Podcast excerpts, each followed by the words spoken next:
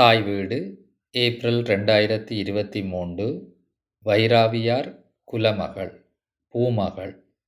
எழுதி வாசிப்பவர் தானா ஜீவராஜ்.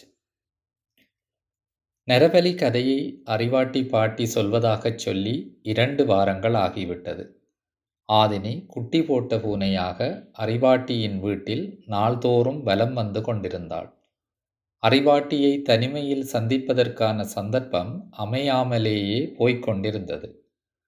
உறவு என்று சொல்ல யாருமே இல்லாமல் இடையர்கல்லிற்கு வந்த அறிவாட்டி பாட்டியின் ஆரம்ப நாட்கள் பற்றி முன்னம் கோமதி சொல்ல ஆதினி கேட்டிருக்கிறாள்.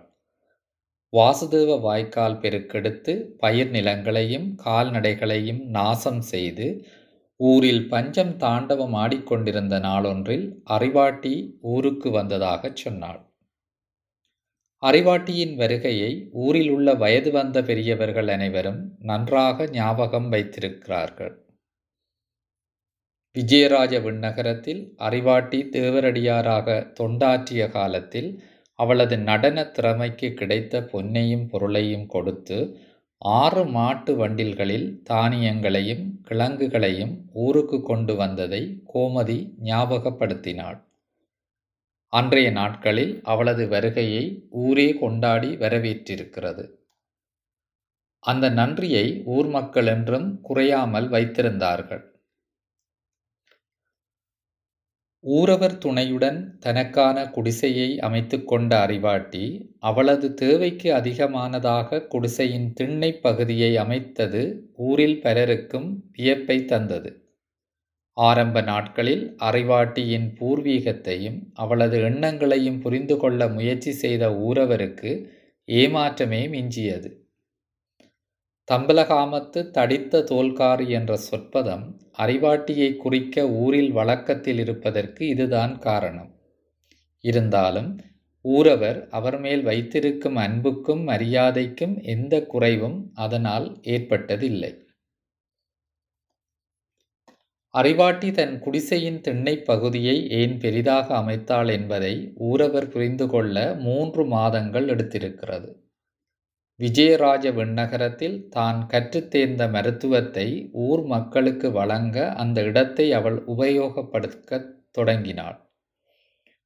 ஓய்வு நேரங்களில் தனக்கு தெரிந்த கைவினை நுட்பங்களை ஊர் பெண்களுக்கு சொல்லிக் கொடுப்பதற்காகவும் அந்த இடத்தை பயன்படுத்தி கொண்டாள்.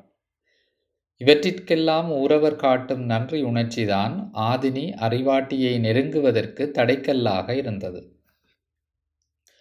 ஒரு நாள் மதிய நேரம். யாரும் எதிர்பார்க்காத கணத்தில் வானம் கருத்து மழை கொட்டத் தொடங்கியது. அறிவாட்டி வீட்டில் உதவி செய்து கொண்டிருந்த பெண்கள் அனைவரும் அவர்களது வீடு நோக்கி ஓட வேண்டியதாகி போனது. தனது வீட்டில் எல்லா வேலைகளையும் முடித்துவிட்டு அப்போதுதான் வந்திருந்த ஆதினிக்கு அது வசதியாக போனது. திடீரென பெய்த மழை மண்ணை நினைத்த வாசம் குடிசை முழுவதையும் நிறைத்திருந்தது. வாசல் கதவை பூட்டிவிட்டு சுவரூரமாக உட்கார்ந்திருந்த அறிவாட்டிக்கு பக்கத்தில் சென்று ஆதினி அமர்ந்து கொண்டாள். பாட்டி பாட்டி ஆதினி ராகம் பாடினாள். நரபலியா எனக்கு நீ வீட்டை சுற்றி சுற்றி வரும்போதே தெரியும். சொல்லுங்க பாட்டி சொல்லுங்க பாட்டி. எனக்கு கேக்காட்டி தலையே வெடிச்சிரும் போல இருக்குது ஒரு நீண்ட மௌனத்தின் பின் பாட்டி மீண்டும் பேசத் தொடங்கினாள். கனகாலத்துக்கு பிறகு நினைச்சு பார்க்குறேன் இடையில கேள்வி கேட்டு என்ன குழப்பக்கூடாது. இடைமறித்தாள் ஆதினி. என்ன பாட்டி உங்களோட ஊர்ல இப்படித்தான் கதை சொல்ல தொடங்குவாங்களா? இல்ல இது கதை இல்லை. உன்ன மாதிரி நான் இருக்கக்குள்ள எங்களுக்கு நடந்தது. திரும்ப நினைக்கவே உடம்பெல்லாம் நெருப்பா கொதிக்குது. அறிவாட்டி பாட்டியின் சொற்களில் இருந்த உஷ்ணம் ஆதினியை பேச்சிழக்கச் செய்தது. மீண்டும் அந்த குடிசையை அமைதி ஆக்கிரமித்து கொண்டது. நன்றாக நினைவிருக்கிறது. அது ஒரு மாலை நேரம். தம்பலகாமத்தின் கரிக்கட்டை மலையாற்று வழியில் நானும் பூமகளும் வயல்வெட்டின் பின் சிதறிக் கிடந்த நெற்கதிர்களை சேகரித்து கொண்டிருந்தோம். கரிக்கட்டை மலையாற்று வழி ஒரு பரந்த வயல்வெளி கண்ணுக்கெட்டிய தூரம் வரை வயல்களால் நிறைந்த பிரதேசம். வயல்வெளியின் எல்லையாக இருந்த காட்டு மரங்கள் காற்றில் அசையும் ஓசை ஒருவித பய உணர்வை புதிதாக வருபவர்களுக்கு தரவல்லது. எங்கள் இருவருக்கும் நினைவு தெரிந்த நாளிலிருந்து அது விளையாட்டு பிரதேசம் என்பதால் கலகலப்பாக சிரித்த வண்ணம் இருந்தோம். என் தோழி பூமகள் துடிப்பானவள். சிறுவயது முதலே இருவரும் ஒன்றாக வளர்ந்து வந்ததால் என் மனதுக்கு நெருக்கமானவள். பூமகள் திருக்கோணேச்சரத்தில் தொழும்பு செய்யும் வைராவியரின் ஒரே மகள். நிலத்தை ஆளப் பிறந்த நிலமகள் என்பதால் தன் தந்தை தனக்கு பூமகள் என்று பெயர் வைத்ததாக என் நேரமும் பெருமை பேசிக்கொள்வாள். நாங்கள் இருவரும் பாட்டு பாடிக்கொண்டே கதிர்களை சேகரித்து கொண்டிருந்த பொழுது எனது தம்பி மாதவன் வேர்க்க விறுவிறுக்க தூரத்தில் ஓடி வருவது தெரிந்தது. நான் அதிர்ச்சியாகி பின் அவனை நோக்கி அம்மா என்று கத்திக்கொண்டு ஓடத் தொடங்கினேன். பூமகள் என்னைத் தொடர்ந்து ஓடி வந்தாள். சில மாதங்களாக எங்கள் ஊரில் ஒரு வகை நோய் பரவி இருந்தது. திடீரென ஏற்பட்ட வயிற்றோட்டத்துடன் கூடிய வாந்தியை தொடர்ந்து மூச்சு திணறல் ஏற்பட்டு முதன் முதலில் பெரிய திடலில் ஒருவர் இறந்து போனார். பின்னர் படிப்படியாக அடுத்தடுத்த திடல்களிலும் அதே மாதிரியான மரணங்கள் அங்கொன்றும் இங்கொன்றுமாக நிகழத் தொடங்கி இருந்தது. நாங்கள் வசித்த நாயன்மார் திடல் இரண்டு நாட்களுக்கு முன்னர்தான் இதேபோல் ஒருவர் இறந்து போயிருந்தார். அன்று காலை நான் வரும்போது அம்மாவுக்கு இலேசாக மூச்சு திணறல் இருந்தது. ஆனால் வயிற்றோட்டமோ வாந்தியோ இருக்கவில்லை. நான் பலமுறை சொல்லியும் அம்மா ஓய்வெடுக்க விரும்பவில்லை. வழக்கம் போல எல்லா வீட்டு வேலைகளையும் செய்து கொண்டிருந்தாள். நான் அவளுக்கு முடிந்தவரை ஒத்தாசையாக இருந்து உதவி விட்டே பூமகளுடன் வயலுக்கு வந்திருந்தேன். அருகில் வருவதற்கு முன்னமே பூமகள் அக்காவை அவசரமாக வர சொன்னாங்க என்று கூவிக்கொண்டு வந்த மாதவனின் சத்தம் என் ஓட்டத்தை தளர்த்தி நடையாக்கியது. ஆனால் அந்த செய்தியை கேட்ட பூமகள் திடீரென நிற்க முயற்சித்து நிதானம் தவறி வயல் வரம்பில் விழுந்தாள். நல்ல வேளையாக காயங்கள் எதுவும் ஏற்படவில்லை. நானும் மாதவனும் பூமகள் எழுவதற்கு உதவினோம். வைரவர் பூசையில் கலந்து கொள்ள அவசரமாக பூமகள் வர வேண்டுமாம். இதுதான் பூமகளின் தந்தை மாதவனிடம் சொல்லி அனுப்பியிருந்த செய்தி. ஊரெல்லாம் நோய் பரவியதிலிருந்து வைரவருக்கு மடை வைக்க வேண்டுமென்ற குரல்கள் பரவலாக எழத் தொடங்கியிருந்தது. வைரவரின் கோபந்தான் இந்த நோய்க்கு காரணம் என்று ஊரில் பலரும் பேசிக்கொண்டதை நாங்கள் அறிந்திருந்தோம். விடயத்தை சொல்லி முடித்த மாதவன் அவனது நண்பர்களுடன் விளையாடுவதற்காக உற்சாகத்தோடு ஊரை நோக்கி ஓடத் தொடங்கினான். மாதவா என்னக்கா? எரிச்சலோடு கேட்டான். யாரெல்லாம் வந்திருக்கிறாங்க? பூமகள் அக்காவோட உறவுக்காரங்க எல்லாம் பக்கத்து ஊரில் இருந்து வந்திருக்கிறாங்க. ஊர் தலைவர்மாரெல்லாம் கூடியிருக்கிறாங்க. என்னத்துக்கு? பைரவருக்கு மட வைக்கத்தான்? அதுக்கு ஏன் பூமகள்? மாதவனிடம் பதில் இல்லை. அவன் திரும்பி பார்க்காமல் ஓடிப்போய் விட்டான் பூமகளுக்கு உற்சாகம் படிவிடவில்லை ஊருக்காகச் செய்யும் பூசையில் தன்னையும் முக்கியப்படுத்தி தந்தை அழைத்திருக்கிறார் என்பதே அவளுக்கு பெருமிதம் தருவதாக இருந்தது. அவளது துள்ளல் நடையிலும் மகிழ்ச்சியான முகத்திலும் அதனை புரிந்து கொள்ளக்கூடியதாக இருந்தது.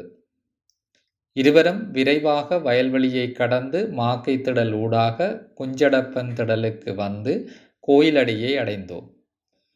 வைராவியரின் வளவு முழுக்க மனிதர்கள் நிறைந்திருந்தார்கள். இருவரும் தயங்கி தயங்கி வீட்டின் அருகே சென்றோம். பூசை நடக்கிற நேரம் இப்படியா காடு மேடெல்லாம் திரிஞ்சிட்டு வருவ? ஓடிப்போய் குளிச்சிட்டு வா என்று அதட்டினாள் பூமகளின் பாட்டி.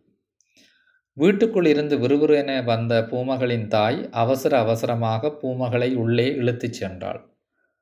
பூமகளுடன் உள்ளே செல்ல எத்தனித்த எனது தலைமுடியை கொத்தாக பிடித்து ஒருவர் இழுத்தது வலித்தது. நிமிர்ந்து பார்த்தேன். பூமகளின் பாட்டியின் கண்டிப்பான பார்வையை புரிந்து கொண்டு வீட்டுக்கு வெளியில் வந்தேன். வைராவியார் வீட்டு முற்றம் முழுவதும் ஆண்களும் பெண்களுமாக பலர் கூடி நின்று ஏதோ ஒரு முக்கிய விடயம் ஒன்றை பேசிக்கொண்டிருந்தார்கள் வளவின் ஒரு மூலையில் சிறுவர் பலர் விளையாடிக் கொண்டிருந்தார்கள். பூமகள் இல்லாமல் எனக்கு விளையாட பிடிக்கவில்லை.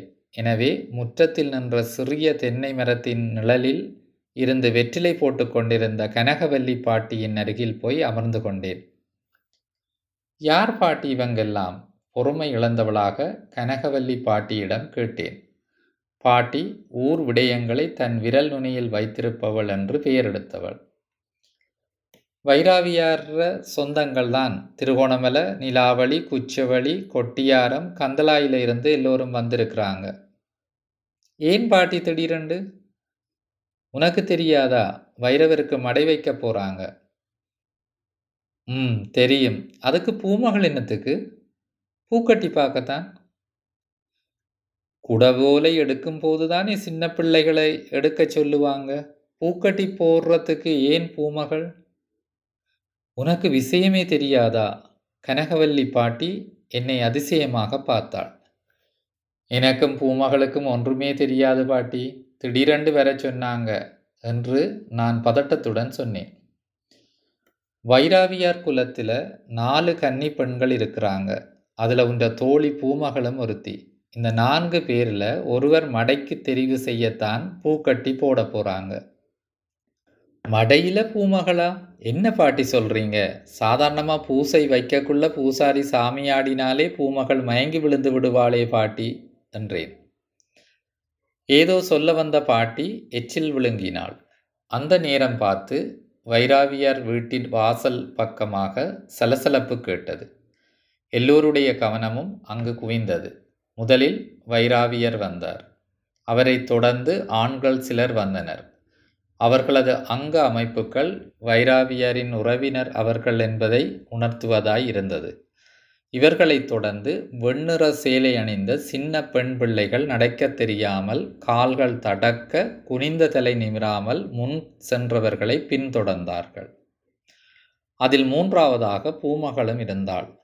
பூமகள் என்று கத்திக்கொண்டு நான் எழும்பி ஓட எத்தனித்த போது என்னை இறுக்கி கனகவல்லி பாட்டி பற்றி கொண்டாள் என்னால் அசையவே முடியாமல் போனது.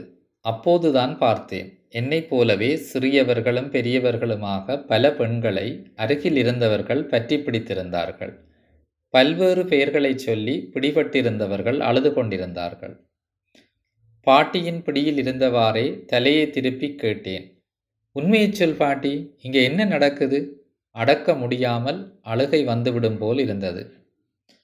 உட்கார சொல்கிறேன் என்றாள் கனகவல்லி பாட்டி.